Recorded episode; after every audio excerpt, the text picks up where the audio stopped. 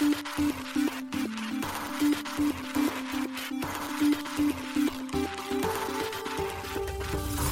しい経済ニュース。この番組では伝統者のメディア新しい経済が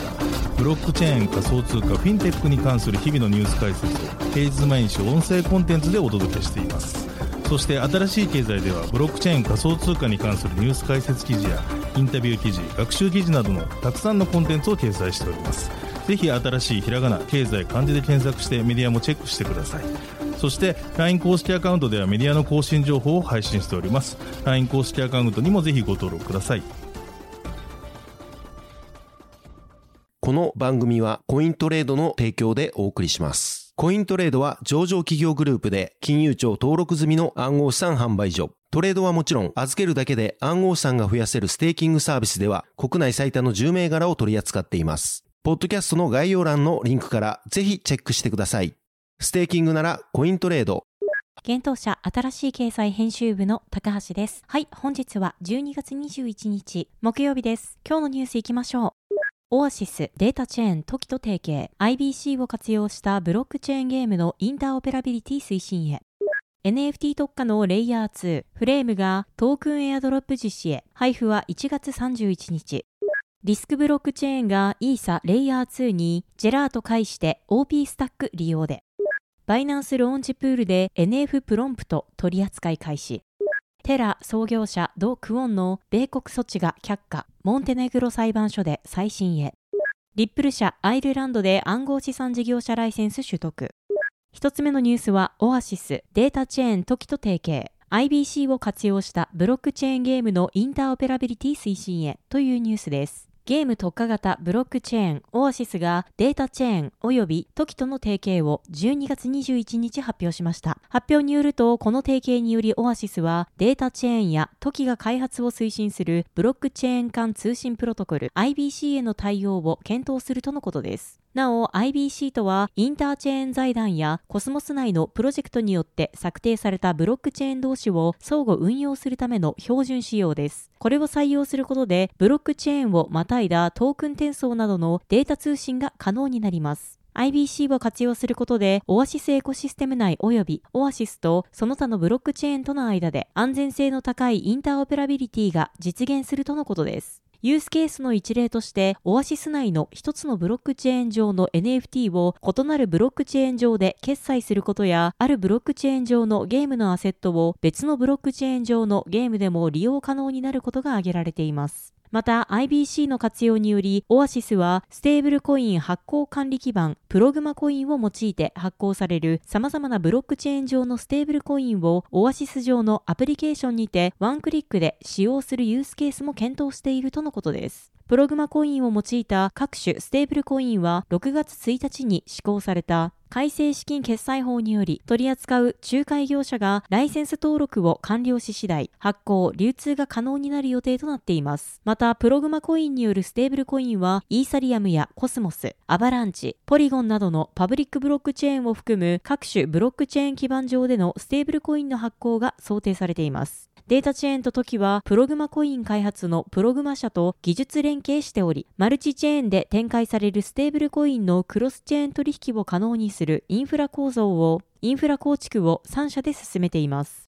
続いてのニュースは NFT 特化のレイヤー2フレームがトークンエアドロップ実施へ配布は1月31日というニュースです。NFT に特化したイーサリアムのレイヤー2ブロックチェーンフレームが1月31日に予定しているメインネットローンチに際しガバナンストークンフレームのエアドロップを実施します。フレームの公式 X アカウントから12月20日発表されました。エアドロップの対象者は過去2年間のうちにイーサリアム上で NFT の取引を行ったユーザーです。公式サイトのガバナンスページから割り当ての確認が可能となっています。トークンの配布はメインネットのローンチと同時に行われ、しばらくの間送金をロックされるとのことです。なお、フレームは同ネットワークのガバナンストークンとして利用されるといいます。フレームは NFT のクリエイターとコレクターからの利用に視点を置いたレイヤー2ブロックチェーンです。イーサリアムをはじめとした既存のブロックチェーンでは NFT の取引を行う際にロイヤリティをクリエイターに支払うかどうかの決定権は二次販売者やマーケットプレイスにありました。大手 NFT マーケットプレイスのオープンシーでは二次販売者がロイヤリティの支払いをするかどうかを決定できることからクリエイターが手数料収入を得られない取引が行われています。この方針に対して、ボアードエイプヨットクラブ、 BAYC などの発行元であるユガラボが反対意見を示し、同マーケットプレイスでの取引を停止する意向を示しています。フレームではこういった問題を解決するため、NFT の取引時にロイヤリティ支払いをネットワークレベルで強制するパレットと名付けられた独自のプロトコルを搭載しているとのことです。また同チェーンはプロトコルにイーサリアムのレイヤー2ブロックチェーン、アービトラムのテクノロジースタック、アービトラムニトロを搭載したレイヤー2ブロックチェーンとなります。そのため、メタマスクやハードハットなどの EVM 系のブロックチェーンで使用されるツールをそのまま利用できるとのことです。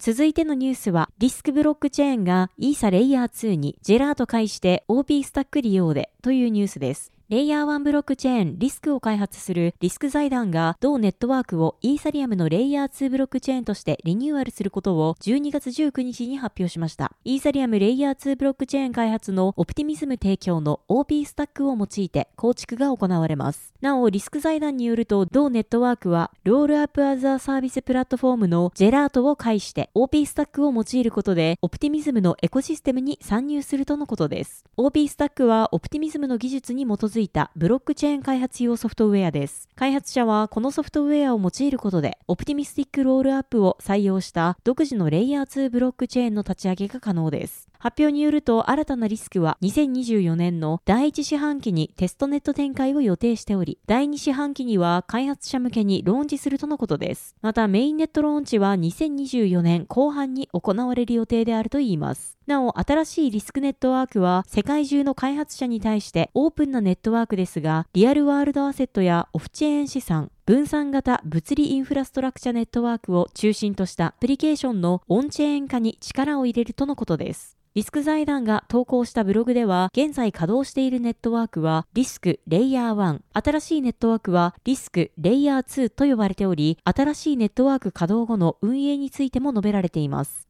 ブログによると、リスク、レイヤー1は新しいネットワーク稼働後、現在エコシステム内で最も有名であるコミュニティチームであるムースティによって新しいブランドと名前で維持されるといいます。ムースティチームがリスクレイヤー1の開発を引き継ぐまで、リスク財団はリスクレイヤー1と全ての製品を維持し続けるとも語っています。また現在発行されているリスクトークンは、ERC20 トークンとしてイーサリアムに移行され、ユーザーはイーサリアムウォレットを使用してリスクレイヤー2でトークンを要求可能になるとのことです。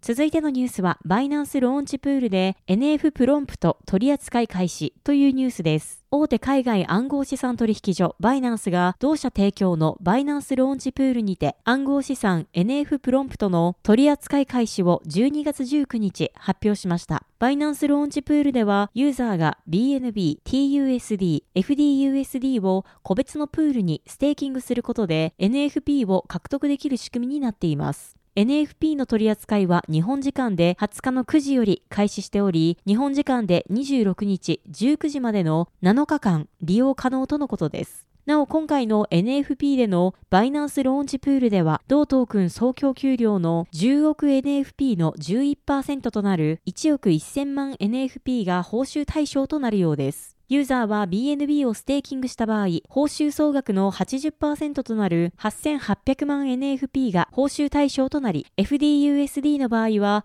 1100万 NFP が報酬対象。そして TUSD については1100万 NFP が報酬対象になるといいます。これによりユーザーに分配される報酬はステーキングされたトークン数によって異なるようです。また、バイナンスでは流動性条件が満たされ次第、取引所において今月27日10時より NFP の取り扱いを開始するとのことです。取引ペアについては NFP BTC、NFP USDT、NFP BNB、NFP FDUSD、NFP TUSD、NFP TRY となっています。NF プロンプトは Web3 クリエイター向けの AI 主導のユーザー生成コンテンツ UGC プラットフォームです。BNB チェーン上に構築されています。ユーザーが書き込んだプロンプトから写真やビデオ、アニメーション、PFP アバター、音楽、3D モデルといった様々なデジタルコンテンツが生成され、NFT として売却できます。また、NF プロンプトでは、プロンプトが再利用された際に、プロンプトを書き込んだユーザーに対して、ロイヤリティが送金されるトークンメカニズムが採用されています。なお、NF プロンプトの独自トークンである NFP は、同プラットフォーム上のガバナンスや投票、ステーキングとして利用されるとのことです。続いてのニュースは、テラ創設者ド・クオンの米国送致が却下、モンテネグロ裁判所で再審へというニュースです。モンテネグロの裁判所によって下された暗号資産起業家のド・クオン氏の米国送致命令は、モンテネグロの控訴裁判所によって却下されました。12月19日の通達で明らかとなりました。韓国籍のド・クオン氏は2022年5月に破綻したことで暗号資産市場を揺るがせたステーブルコイン、テラ USD を運営する韓国拠点のテラフォームラボの元 CEO です。今年3月にモンテネグロで逮捕、収監されている韓国籍のドークオン氏は、テラフォームラボの破綻に関する刑事責任を問うため、米国と韓国から身柄の引き渡しを求められていました。モンテネグロの裁判所は11月、ドークオン氏の身柄引き渡しを承認しましたが、どちらの国の当国へ送致するかは、モンテネグロ法務大臣のアンドレイ・ミロビッチ氏に一任したと報じられていました。報道では、ミロビッチ法務大臣が正式発表をしていないものの、他の政府高官との非公開の話し合いの中で、ド・クオン氏を米国へ送るつもりだと語ったと伝えられていました。しかし、今回の命令で控訴裁判所は、同事件をポドゴリツァ会員裁判所に差し戻し、再審するよう命じています。控訴裁は捜査判事が法律で義務付けられているド・クオン氏への聴取を怠ったことを理由に同氏の米国送致を却下しています。